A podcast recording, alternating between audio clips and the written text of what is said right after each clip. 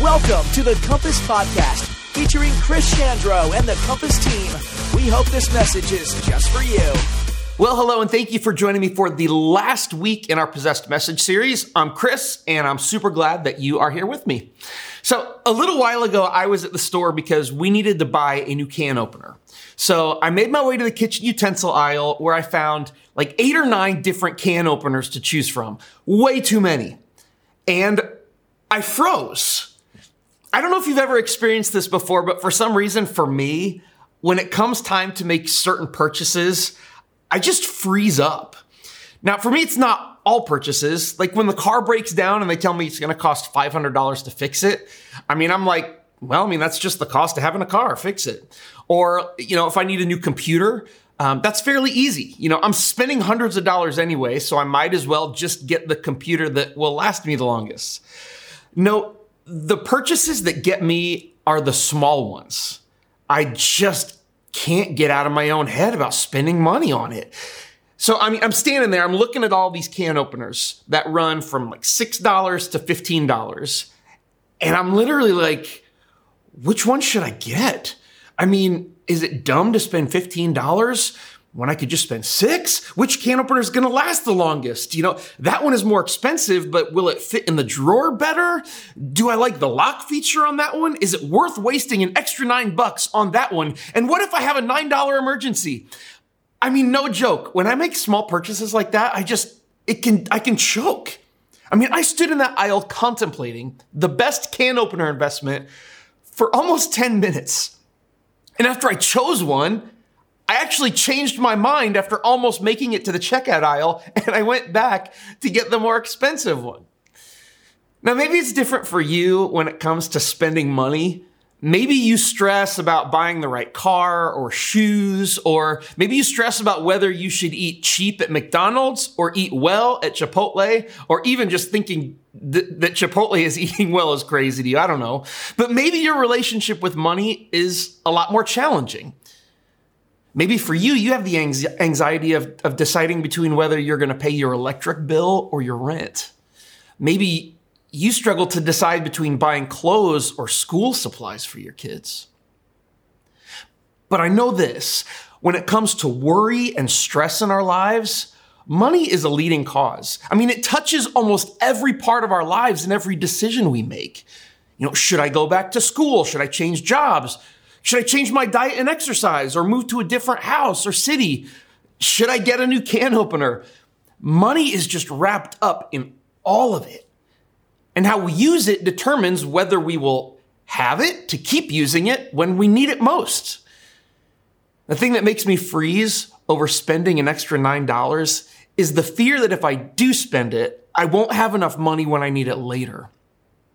In our world, money is the key that unlocks doors of opportunity for people. And, and it's the ultimate safety net that keeps us from crashing to the ground. Honestly, I'm a little stressed right now just talking about it like this. Because it doesn't even really matter how much money you have.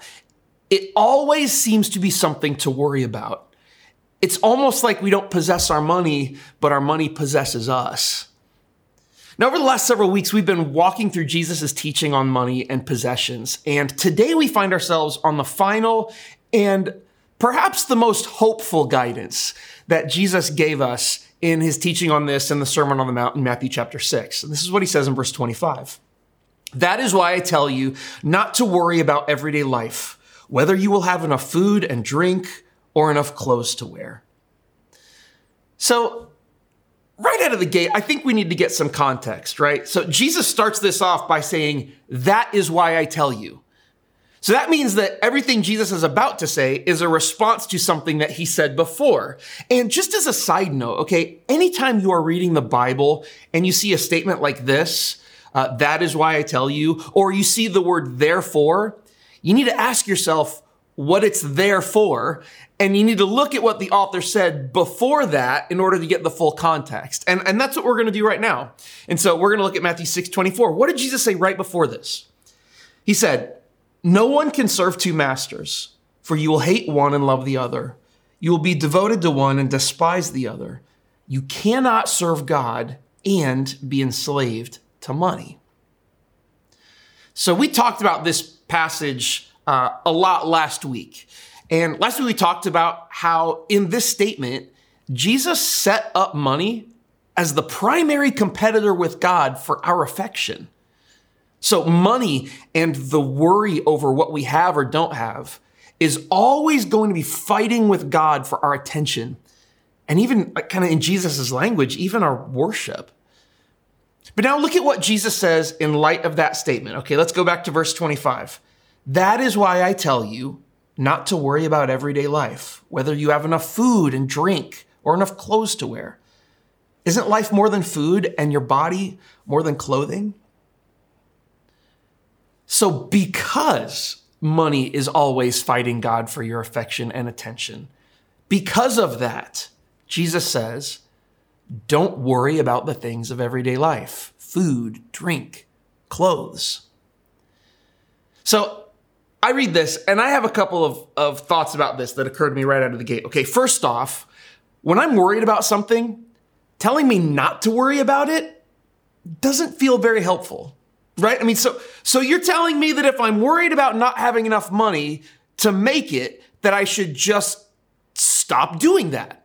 Well, I mean, thanks, Jesus. I wish I'd thought of that before. I mean, I don't know about you, but I can't just turn off my worry like a light switch. And then the second thought that pops in my mind is, is that whether I have food or clothes, it, it kind of does feel like that's the most important thing of life, doesn't it? I mean, not being naked and not starving to death, those are just baseline necessities of life, right? And much of Jesus' ministry in the first century was to people who were materially poor, who would have been thinking and worrying about these things a lot. And they must have had these same thoughts that I do. So, what does Jesus mean by this? What is he really saying to us? Let's keep going in verse 26. Jesus continues. He says, Look at the birds. They don't plant or harvest or store food in barns, for your heavenly Father feeds them. And aren't you far more valuable to him than they are? And can all of your worries add a single moment to your life? I think it's interesting that in comparing how God provides food for birds to how much more he will provide for us, that Jesus' main concern actually seems to be less about the provision, but more on how worried we are over our provision. It's as if the real problem that he wants to deal with is not that we don't have enough, but that we are overcome with worry and anxiety. He, he continues with that worry word again in verse 28. And why worry about your clothing? Look at the lilies of the field and how they grow.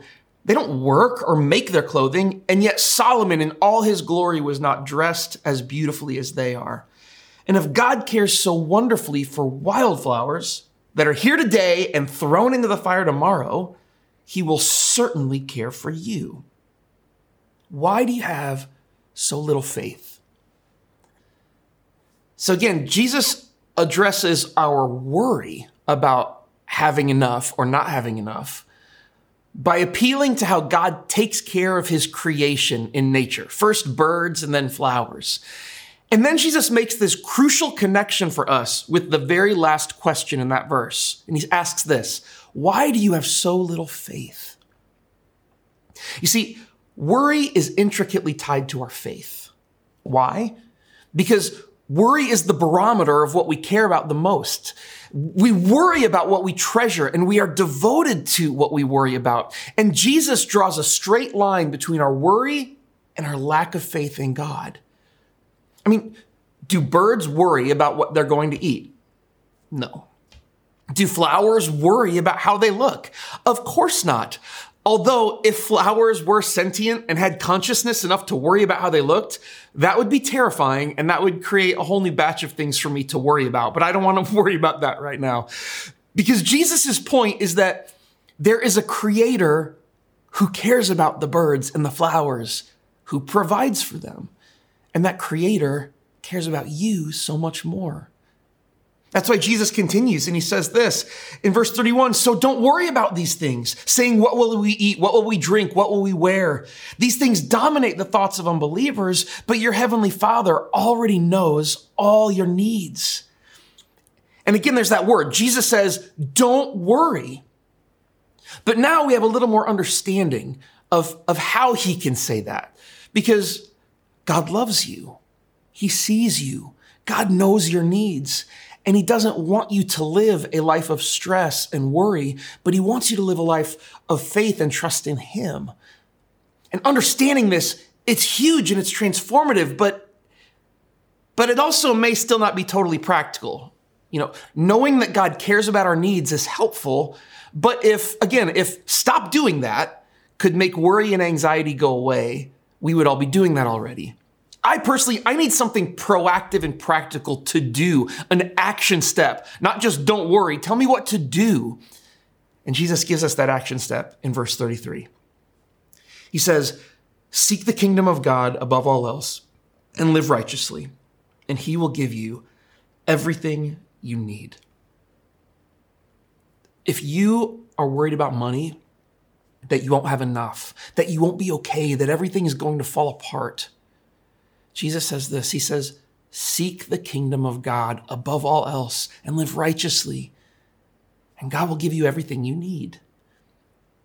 The antidote to worrying about whether or not you will have enough for yourself, for your kids, for your home, is to take attention and energy off of yourself and invest it into the kingdom of God. And we know what seeking the kingdom of God is in this context because Jesus told us in the teaching that preceded this.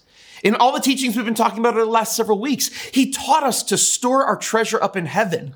And how do we store treasure up in heaven? Look at Luke 12 33. Sell your possessions and give to those in need. This will store up treasure for you in heaven. We talked about this last week, but that this extended teaching on money and possessions that Jesus has been giving us in the Sermon on the Mount it has all been Jesus pointing us to prioritize the care of others over the care of ourselves. To look to the needs of others over our own comforts. And, and what's amazing is that when he says seek the kingdom, Jesus is not saying read your Bible and pray every day and then God will meet all your needs. That is not it. He's telling us that loving your neighbor is far more valuable than loving things and to invest in people, not things. That's the wisdom of the kingdom of God. I mean, look at it this way birds and flowers live out their purpose, and God cares for them. They just do what they were created to do, and God takes care of them. And in the same way that birds and flowers live out their purpose, and God cares for them, when we live out our kingdom purpose, God cares for us. And our kingdom purpose is to care for others, to love our neighbor as ourself. And listen, if you're tired of hearing that principle over and over again, love our neighbor as ourselves, then Jesus might not be for you because everything he did and taught keeps bringing us back to that. The entirety of the Sermon on the Mount that we've been walking through is pointing to the reality that all of the religion in the world won't matter if you don't actively and tangibly love your neighbor as yourself. You've heard this, this idiom, this statement that God helps those who help themselves, right? You've heard that? Well, it's wrong. God takes care of those who take care of others. When, when we live out the kingdom purpose for which we were created, and that is to love each other, to care for each other, to bring restoration to our relationships with others, and to seek justice for those who don't have it. When we do that, God takes care of us. Because we're investing in what He cares the most about people. And then Jesus wraps all this up with the final line of this teaching in verse 34. He says, so don't worry. Again, don't worry about tomorrow, for tomorrow will bring its own worries. Today's trouble is enough for today. Don't worry. So let's recap what we need to know and what we need to do in order to not worry, in order to live a life of peace and to live a life of purpose the way that God created us to. Okay, so what do I need to know? We need to know that God knows your needs and he cares about them. God sees you. You are so precious and valuable to him. The second thing we need to know is that worry doesn't work. It doesn't make your situation better. It doesn't put money in your bank account and it doesn't add a day to your life. Worry gives you maybe something to do, but it doesn't get you anywhere. God wants to move you from a place of worry to a place of faith and trust. So that's what we need to know. Now, what, what do we need to do? It's this give to help people in need. I mean, we laid out these principles in last week's message specifically, but, but identify people in your life who need help and invest in helping them. Give to your local church. Support organizations that are doing the good work of helping people already. It may help us, I think, to change the question that we ask ourselves about this. Because our default state is to live by asking this question If I don't take care of me, who will? I think we need to change that question and begin asking ourselves if I don't take care of them, who will? Our kingdom purpose is to love our neighbor as ourselves. And when we are living out the purpose God gave us, He will take care of us. Look, if you're watching this, if you're with me and you're struggling financially right now and you are overwhelmed with worry, I want you to know we love you and we are with you. And I would love you to do a couple things. First, this if you need help, let us know by filling out a connection card. We want to help you in any way that we can because you are our neighbor and we love you. But I also want to ask you if you're struggling with worry to find a way to look up to see the people around you. You may not be able to do what others can because you just don't have the resources. But find a way, even in your need, to meet someone else's need. Live into the cycle of God's provision by stepping into your kingdom purpose of caring for others.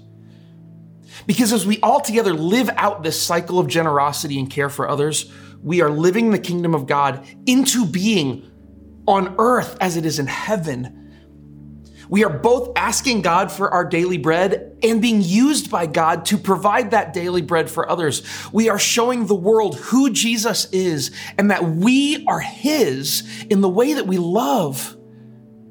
And that's the church that I want Compass to be. That's the kind of follower of Jesus I want to be.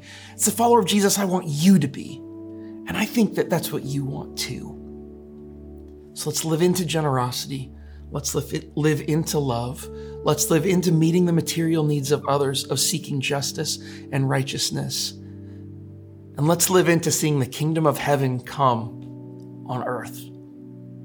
Thank you so much for joining me for this message series, and I will see you next time. Thank you for joining us at Compass. We hope you enjoyed this podcast.